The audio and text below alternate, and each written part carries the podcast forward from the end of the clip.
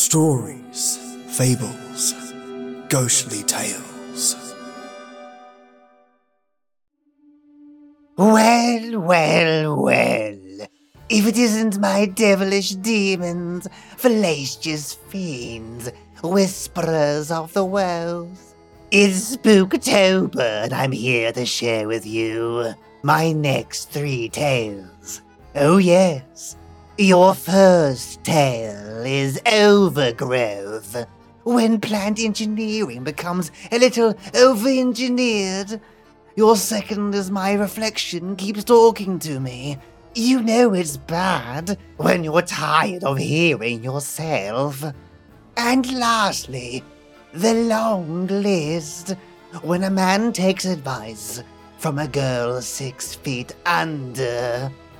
Join me, ghouls and ghast, for a positively screamer of an episode.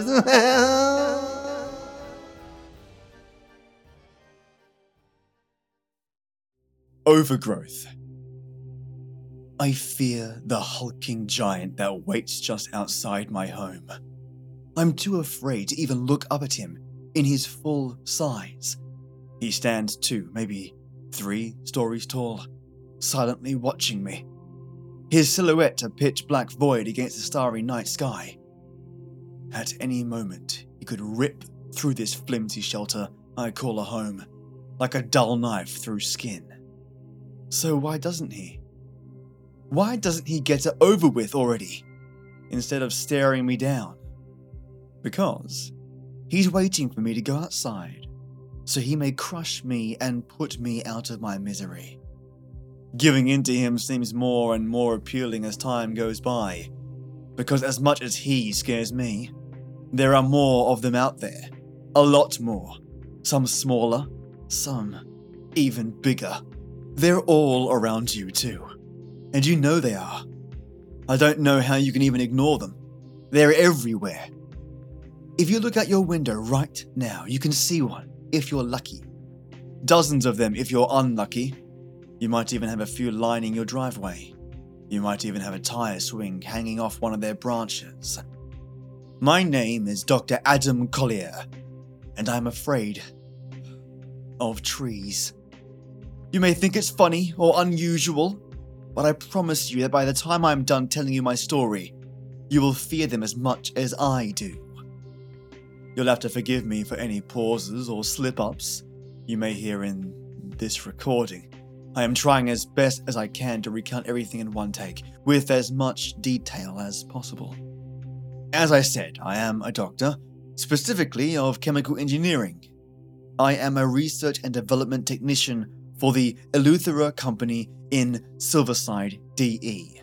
My team and I are responsible for developing and testing prototypical chemicals for all sorts of things, really. I suppose the NDA doesn't matter anymore. I was working on synthesizing a form of carbonic anhydrase to offset carbon dioxide emissions in the atmosphere, but even the best test result out of all my trials required L-aspartate, fatty acids, uracil, L-arginine, and, sorry, force a habit, I'll try to refrain from using too much technical jargon from here on out. What I meant to say is that, after a series of failures, the closest thing I could come up with still required too much to be feasible. I asked my new assistant, Dr. Anna Newmolz, to contain and dispose of the chemical, as I had deemed it a failure. But unknown to me at the time, she continued to perform tests with it. She theorized that the desired reaction could occur if the compound was introduced to isoenzymes of...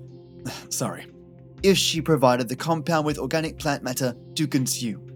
She took some of the byproducts of my tests and made them into a mixture of her own, and she put some of that mixture onto a fern she kept on her desk, completely against protocol and off the record. She told me all this later, after her own test had failed to produce anything. Let's just say that they had failed as well. Not only did she break a dozen rules, but she also failed to create anything that could even be considered close to a success for our purposes. Looking back now, I should have fired her. She did show me something entirely unexpected and deeply interesting, The chemical had not eaten away at the fern, like she expected. In fact, the fern that she claimed was almost dead had sprouted new leaves. Quite a few, actually. At the risk of being penalized for my own assistant actions, I hesitantly reported this to my superiors. Instead of punishing me, they encouraged me to perform more tests. They saw potential for this as a new fertilizer. From that point on, things moved quickly. Our entire team ran more tests on the original compound I had made. It turns out the chemical was more than just a decent fertilizer. We saw a 2% increase in the rate of construction of plant cells. Once my team published our findings, funding started flooding in from all over. Government agencies, farming corporations, and agrochemical powerhouses were all chomping at the bit. Our findings could impact food shortages or help places that couldn't regularly grow crops. It wasn't too much of a stretch to say that our research could have solved world hunger. With all the funding and more than enough manpower thrown at this, we pressed onto the prototype development phase. Everything seemed fine. There were no issues and no downsides. We further engineered the chemical to make the affected plants drought and frost resistant as well. We even devised a means of controlled distribution. 2 dizzying months later, we conducted the first tests on our outdoor crops. Tests proceed admirably, but this latest batch grew a little too fast, and more concerning, our control crops, which should have been untouched by the chemical, also showed accelerated growth. We determined that the test plants themselves were producing their own version of the chemical, which must have spread to the control crops by being carried on the wind. Or perhaps it had penetrated deep into the soil, or maybe some bees had carried it across fields. We weren't exactly sure. Regardless of how it reached them, leaves and stems on all plants in both testing plots were growing 5 to 10% faster at the cellular level.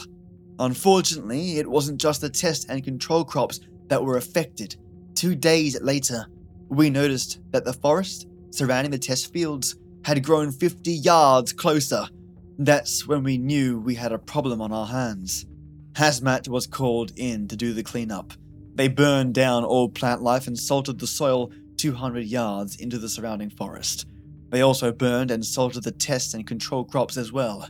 While it was an embarrassing mistake, we were relieved that it was successfully contained. Our relief only lasted a few days. The forest was back to where it was originally in just 2 days. This extreme rate of growth made no sense. And to make matters worse, it wasn't contained. There was evidence that it had spread even further than the woods. Faster growth meant more dispersal of plant matter, which potentially meant more plants were getting tainted with the chemical. Hazmat was called in again, but this time the damage was too widespread. Within days, plants all around Branmar County showed signs of hyperactive growth. On my morning drive to work, the same blind turn that I had taken dozens of times before was blocked by a giant branch that would have surely killed me if I had not stopped in time. The branch wasn't there the day before. I'm sure of it.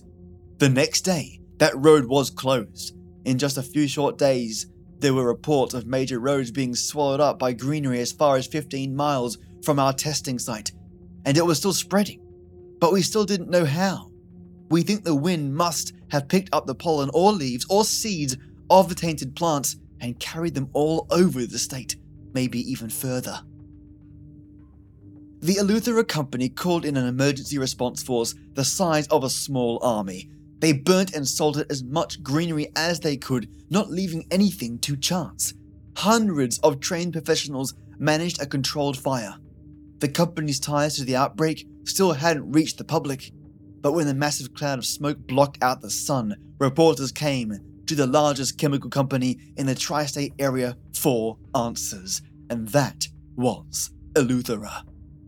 Some news outlets claimed the extreme overgrowth was a result of a bioweapon test gone wrong, or an international act of domestic terrorism. Some even reported that it was a sign of the end times. Panic spread across the nation, and so did the chemical. The first reports of accelerated growth in the redwood forests on the west coast came out in just 2 short weeks. We didn't know enough about it. Nobody did. Was it the wind that was spreading the chemical? Was it bees? Was it people? The government didn't want to take any risks. All flights and boats out of the country were shut down. The United States tried to quarantine the overgrowth. Reports of property damage flooded into news agencies. Top-heavy trees were toppling over and crushing people's homes. Tree branches were breaking in through windows and piercing walls. Apartment buildings were being torn apart by roots plunging into their foundation. I remember the first story of a direct death caused by the plants, all too vividly. Brendan Waters was an elderly, bedridden man staying at the Woodford Manor nursing home. He woke up one day to find that his small room was being invaded by wiry vines. Those same vines were thickest around his bed, where they had coiled themselves around his legs. He tried to pull them off, but they were too thick, and he was so weak that he couldn't. He called for help, but the nurses were unable to get into his room. A patch of vines and roots had barricaded the metal door from the inside. Brendan could only weakly shout for help. Hours passed like this.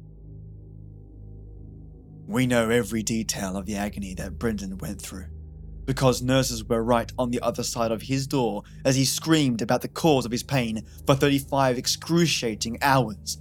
The vines that tied him down sprouted sharp thorns that tore into his leg as they crawled further and further up his frail body.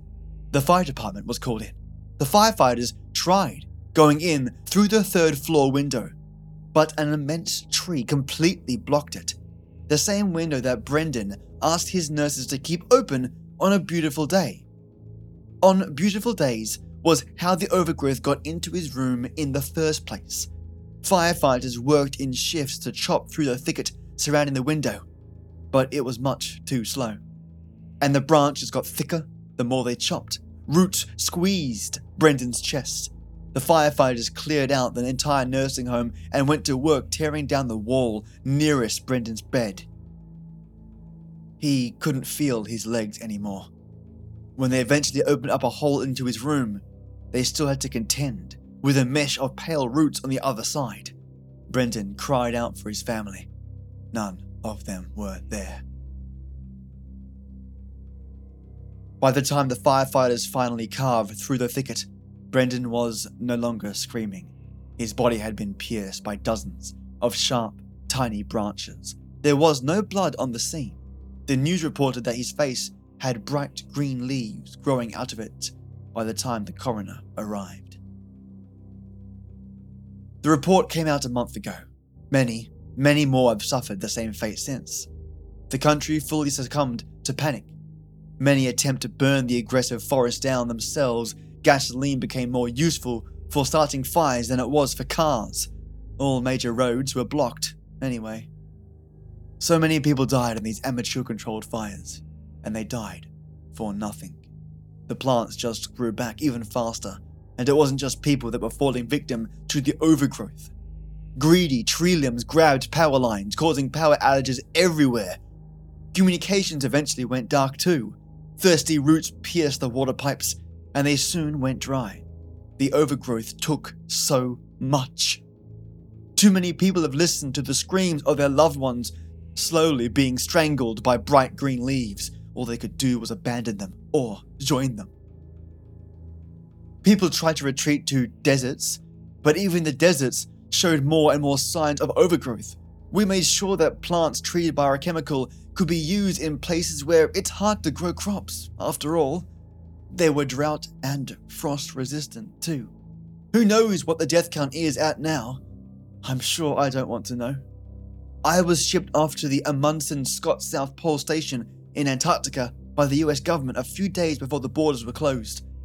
Some of the original research team were flown out here too. We were working on modifying the original chemical, attempting to turn it into a herbicide. They even flew in Dr. Nemours too.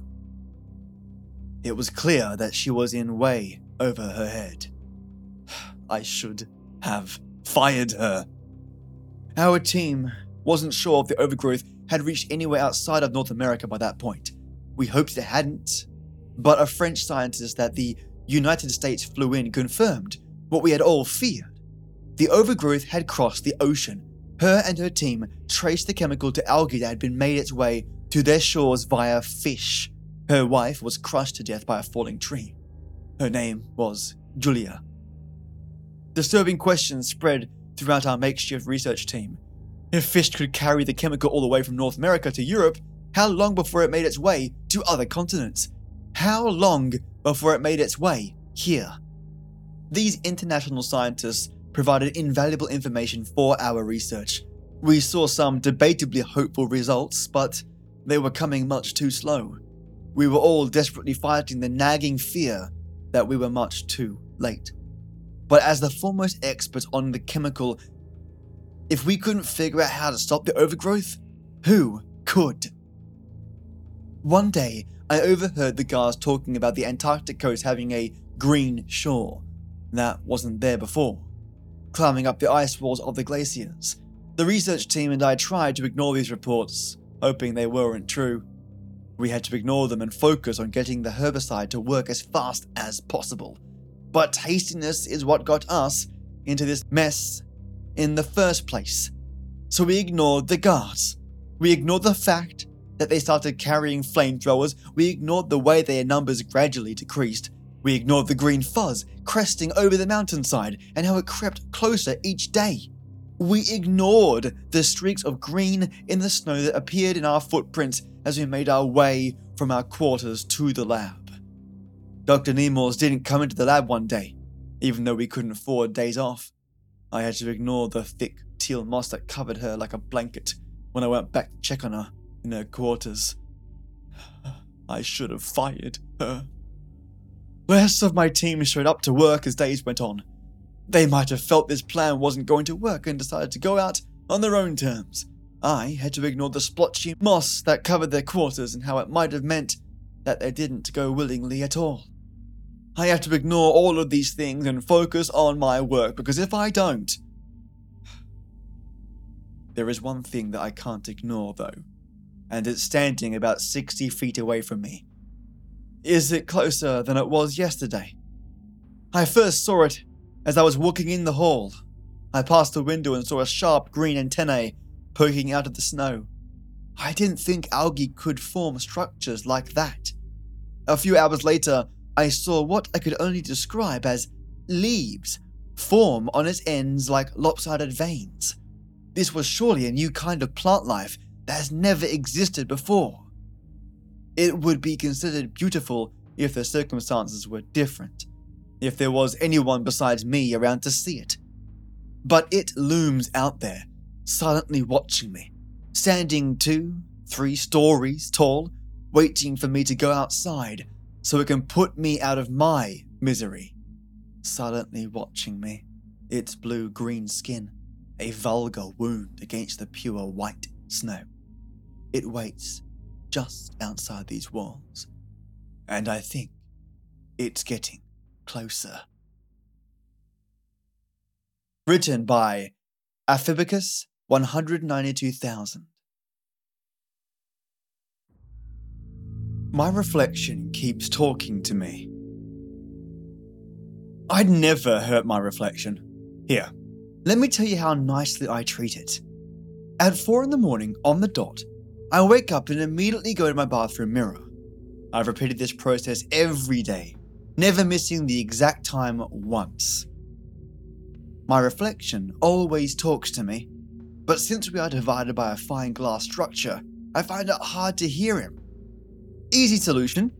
I had to learn to lip read ever since I was a young boy. He repeats the same thing every morning I speak with him.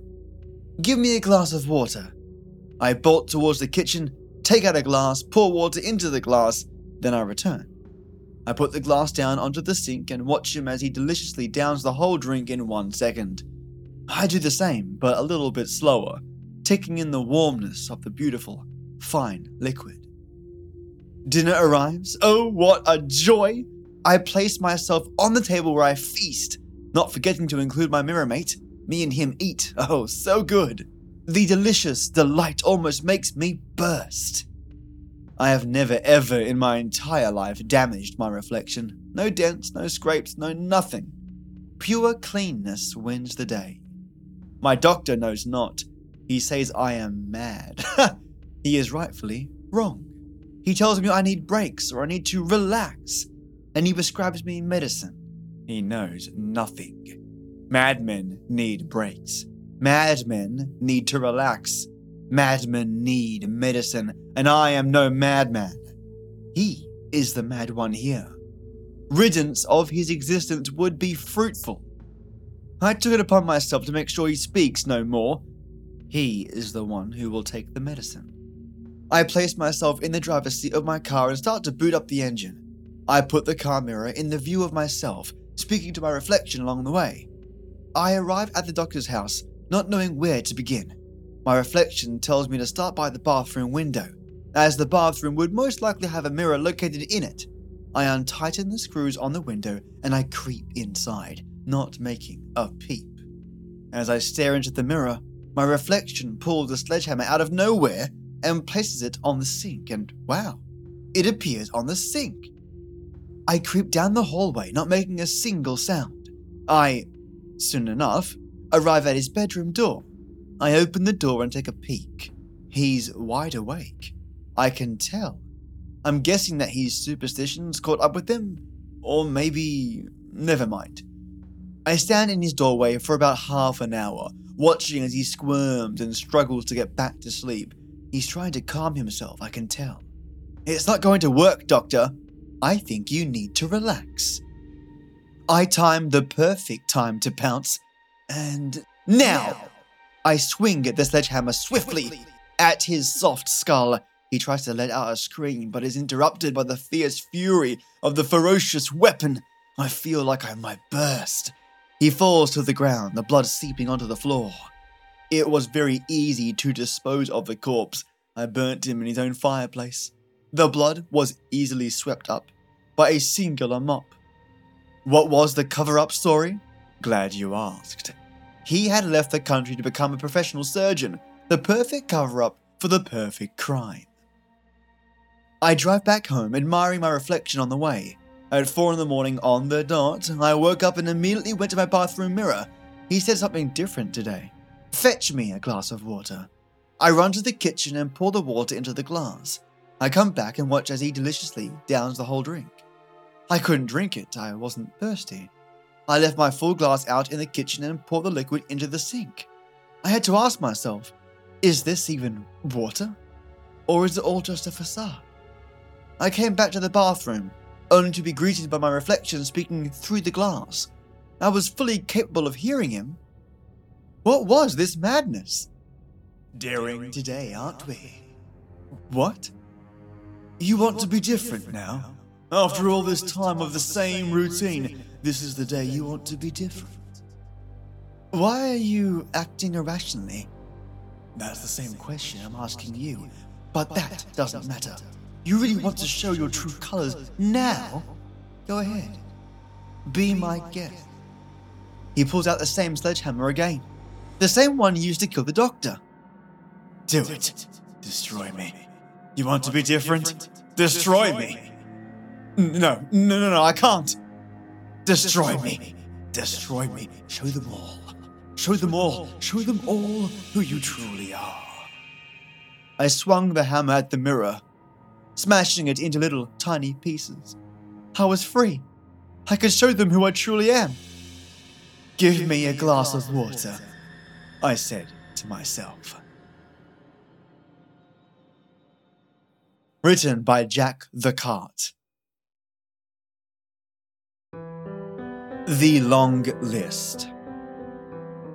When Melissa was 14 years old, her father sold her to a crank cook named Possum for 2 pounds of crystal meth and a broken-down Trans Am. Possum kept her chained to a rusty wood stove during the day with a mason jar of water and a box of Cheerios, while he worked in the lab back behind the trailer, breaking Sudafed and ephedrine tablets down into glass-like shards of amphetamine. In the evening, Possum would swing open the door, the cat piss stench of burning chemicals wafting into the tiny trailer, and unchain her so she could make him meals, wash dishes, and mop. At night, as the bullfrogs began to bark and the crickets chirped, she would press her fist into her mouth, trying to stifle her cries of pain as he lay upon her, his rank smell of sweat and chemicals overwhelming her. 2 months later, a couple of Boy Scouts found her naked corpse in a drainage ditch in a patch of woods outside of Eureka, California, a pale tangle of limbs sticking out of the trash and sewage of the dirty culvert. Though the case officially went to homicide detective McClenny, Detective Stanler had been at the crime scene assisting. Stanler had helped take her by the arms and pull her remains from the rank sewer water and debris. As her body rose up from the muck, her head had lolled to the side and her wide staring eyes had looked straight at him. For a moment, Stanler thought he saw a flicker of life register in them. Though her grey, bloated face clearly revealed, she was long, long dead. Stanler settled deeper into the seat of his car and flipped open the battered copy of Hamlet, scrolled down the long list of names he had scrawled on the last page. What a fucking week. Suspended and out on bail, looking at manslaughter charges. He was parked in front of the police chief's suburban home, waiting for the fat fuck to arrive home from work. He eyed the long list and sipped from a pint of wild turkey, washed it down with a warm Budweiser, and thought to himself, someone who could do something like that to a 14-year-old girl. How can you let someone like that live? Who would possibly miss them? Who could possibly care? And no one had. Nobody missed that piece of shit Possum. 2 weeks paid administrative leave was all Stanler had received after he emptied his service revolver into the sick, degenerate's face. It had been a big bust, the lab, killers of meth, and an arsenal of weapons. Everyone in the department was happy, and all he had gotten was 2 weeks paid leave and a wild party at Albi, thrown by the other detectives and a gaggle of uniformed officers. When the inquest asked him why he had gone out there, outside his jurisdiction, to that backward no man's land, he had simply replied he was following up on a lead from an informant. What was he going to say? That a ghost had told him where to look? That the little dead girl had come back from the grave and told him? That in the dark, pre-dawn hours, that twilight time between sick, drunk, and excruciatingly hungover, he would awake, lacquered in sweat, his wife snoring loudly beside him, the room spinning, his heart threatening to break free from his chest, and there she would be, a frail little girl, at the foot of his bed, her stick figure limbs draped in a white nightie, its hemline stained in dark, crimson streaks. The first time he had seen her, he had screamed, horrified, the raspy noise of his own startled voice burning his dry mouth and throat. His wife awoke and shot straight up in bed. What is it? Stanler blinked his alcohol-swollen eyes. Only darkness. The girl was gone. There was nothing. Nothing, honey. It was nothing. Just go back to sleep. I just had a nightmare. Okay, honey. His wife had rolled back over and immediately began snoring again. He lay there till the room grew pale in the morning light, his flesh tingling, wondering what he had seen, if he was going insane. The next time the little girl had appeared, he was calmer. He blinked twice quickly, expecting her ghostly form to disappear like last time. But she didn't disappear. She remained there, looking down at him with her cold eyes, sunken deep in their dark sockets. He stared in disbelief. Was it real? Could this pale figure possibly be real? That's when she had stepped up to him quickly, and her blue lips parted, and she began to speak, to tell him things in a whisper.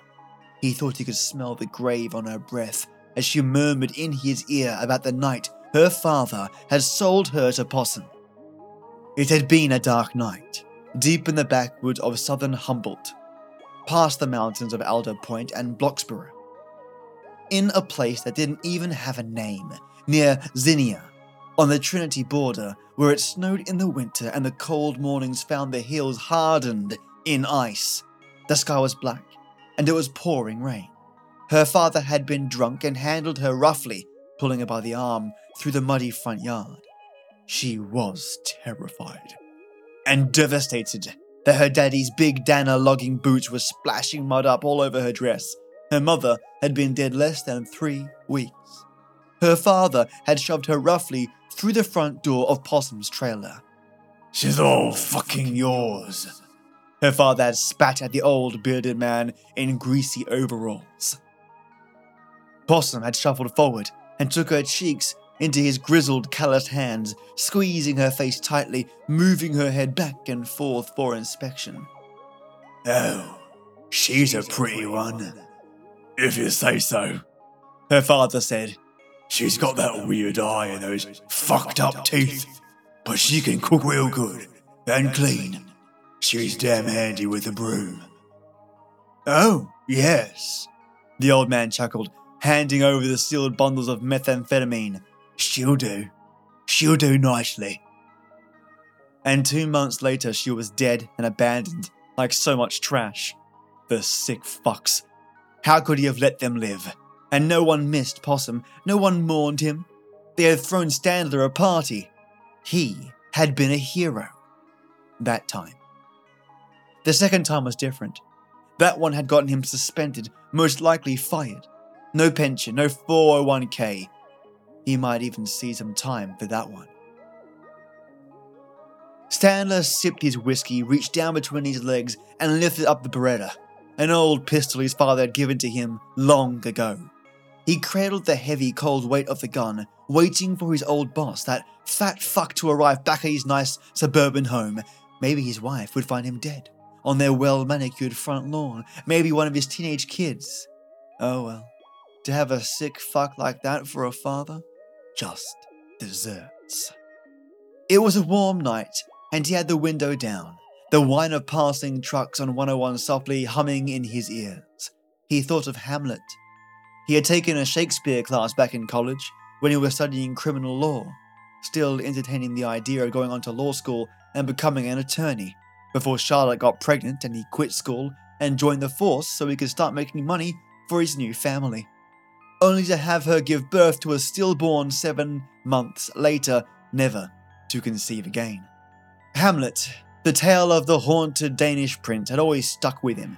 Standing atop the castle parapet, the ghost of his father crying out for him to avenge his savage murder.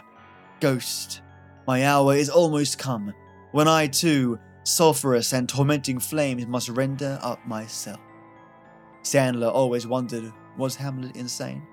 But no, that would mean they were all insane. Horatio, Marcellus, Bernardo, they had all seen it. They couldn't all be insane, it had to be true. The ghost had to be real. The second time the little girl told Stanler to kill, things hadn't worked out like they had with Possum. "My father," she had whispered, "kill him." And how couldn't he? Anyone who would do something as sick as sell their own daughter surely deserved to die. She described his car, where he would be, the pound of meth Stanler would find in the truck, the Glock he always kept under his seat.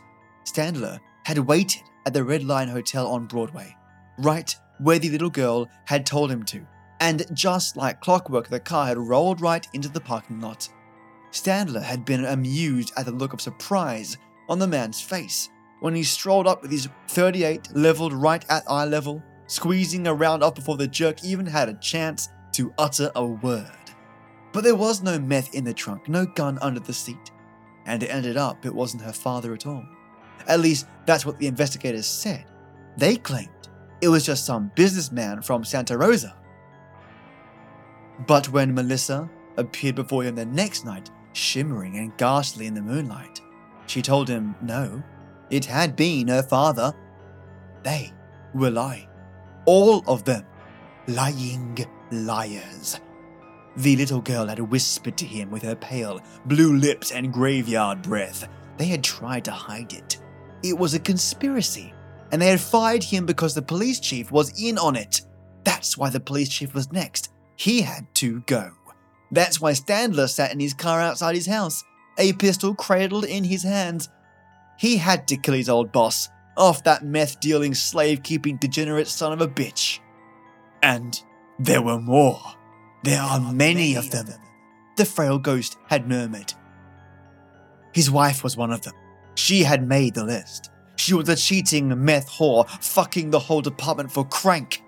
The little girl had told him all about it, late at night, moments before the morning, when the earth swelled silent and cold, and his heart beat, so it threatened to leave his chest. Yes, there were many of them. A whole list. And it was a long list. Written by Humboldt Lycanthrope.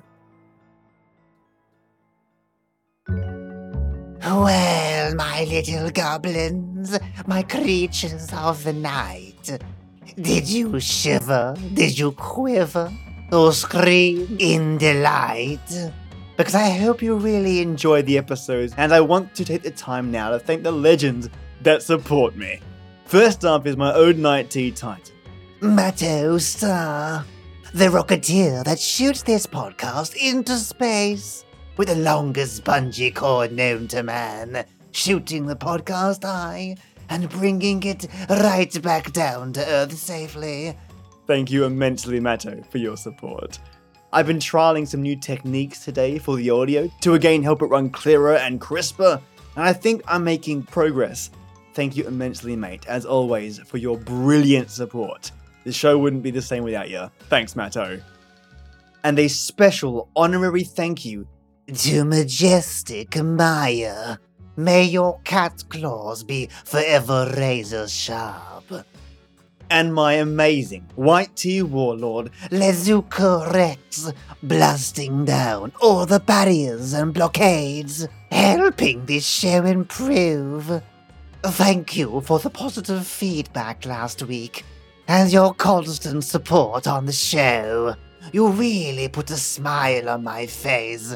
Cheers, mate. You're a legend.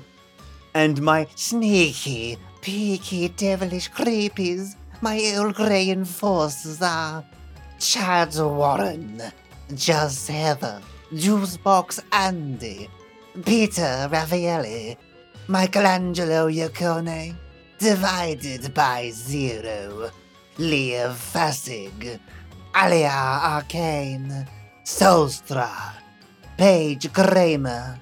Thank you so much, mates. And I'll catch you lovelies next Monday. Toodaloo.